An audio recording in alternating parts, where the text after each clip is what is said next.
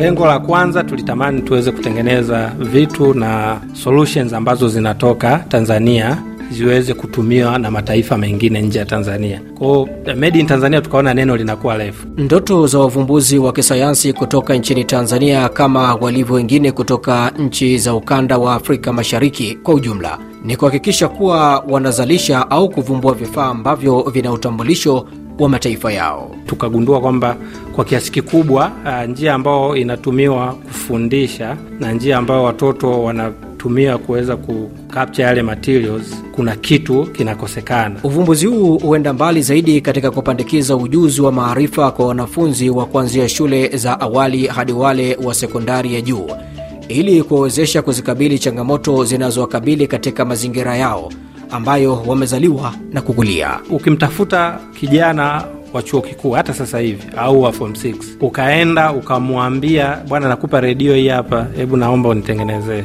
hataweza. Lakini kwa nini hawezi? Ni kwa sababu kwa kiasi kikubwa elimu tulionayo iko zaidi kwenye nadharia, inakosa vile vitendo. Kwa mujibu wa shirika la Umoja wa Mataifa la haki miliki WIPO iliyotolewa mjini Jeneva, Uswizi mnamo Septemba 2022 inahitaja eneo la Asia Mashariki kushika nafasi ya kwanza katika nafasi tano za maeneo yanayoongoza duniani kwa uvumbuzi kwenye sayansi na teknolojia. Sisi tunatamani uh, tuboreshe kwenye suala la uh, sayansi kwa vitendo kwa Tanzania, lakini wazo kuu sio tu Tanzania, tunatamani tuweze ku, kuisevu Afrika nzima. Msikilizaji wa RFI Kiswahili, karibu katika makala Afrika Mashariki. Hii leo tunapata simulizi ya vijana walioacha kazi na kuamua kujiajili wenyewe katika uvumbuzi wa kisayansi na teknolojia na kisha kuwafundisha wanafunzi ili waweze kupata mafunzo kwa vitendo pindi wawapo shuleni au majumbani.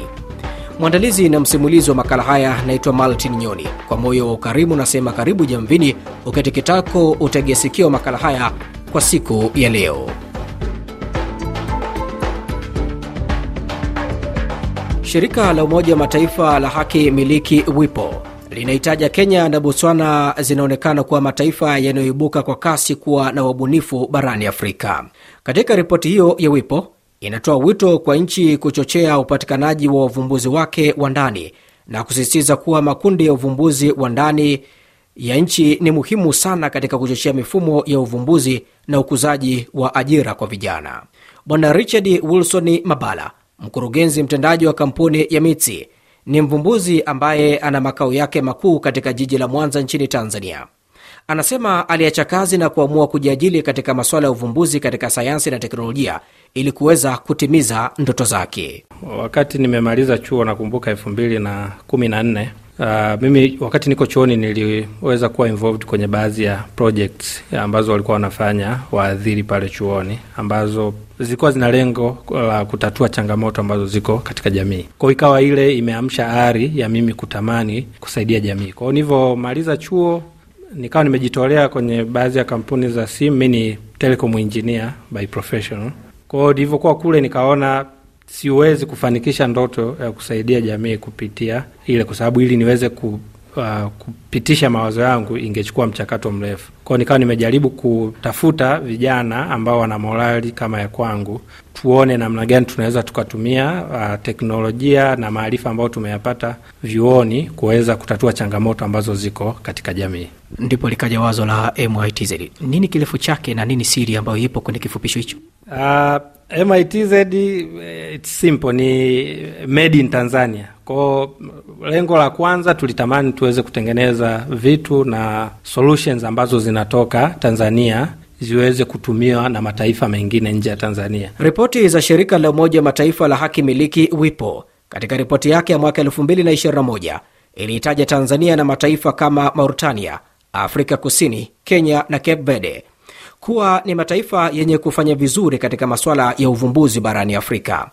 Bwana Mabala anasema yeye na wenzake waliona mwanya katika mfumo wa elimu nchini Tanzania, wakaamua kujitumbukiza katika kutafuta suluhu ya changamoto. 2018 baada ya kuwa tumejaribu kutatua ma, kutafuta changamoto nyingi nyingi na utatuzi wake, tukawa tumeweza kuamua kuanza kwanza na changamoto moja ya kutatua uh, suala la elimu watoto. Tukagundua kwamba kwa kiasi kikubwa uh, njia ambayo inatumiwa kufundisha na njia ambayo watoto wanatumia kuweza kucapture yale materials, kuna kitu kinakosekana. Kwa hiyo kama watu ambao tunatamani kutatua changamoto ambazo ziko kwenye jamii, tukaweza kufikiria ni namna gani tunaweza tukaongeza hicho kitu kutokana na mtaala huu tulionao, ikaweza kuwa na impact katika jamii. Ni jicho gani ambalo liliwaonyesha fursa kwamba kwenye elimu ndipo ambapo mnatakiwa kuelea watu wa MITZ?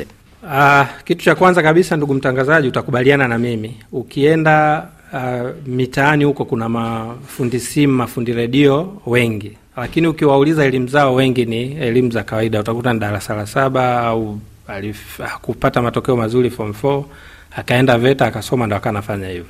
Lakini ukimtafuta kijana wa chuo kikuu hata sasa hivi au wa form 6 ukaenda ukamwambia, bwana, nakupa redio hii hapa, hebu naomba unitengenezee, hataweza. Kwa nini hawezi? Ni kwa sababu kwa kiasi kikubwa elimu tulionayo iko zaidi kwenye nadharia, inakosa vile vitendo. Msikilizaji wa RFI Kiswahili, waneni walinena kuwa zimu ilikujualo halikuuli ukakwisha, na wanamajumuii wa bara la Afrika wanaamini kuwa matatizo na changamoto kwa mataifa ya bara la Afrika yanahitaji wavumbuzi wake kuweza kuyafanyia tafiti na kuleta suluhisho la kisayansi. Kuna impact ambayo tunaitoa kwa hawa vijana ambao wako mashuleni kwao na, na, na mategemeo makubwa. Baada ya miaka kumi, naamini kabisa uh, tutakuwa na vijana wengi ambao wana exposure kubwa na wana uwezo wa kutatua matatizo ambayo yapo kwenye jamii, kwa sababu mimi naamini uh, au MITS tunaamini kwamba matatizo ambayo yako Afrika. Sisi ndo tunatakiwa kwanza kutengeneza solution zake,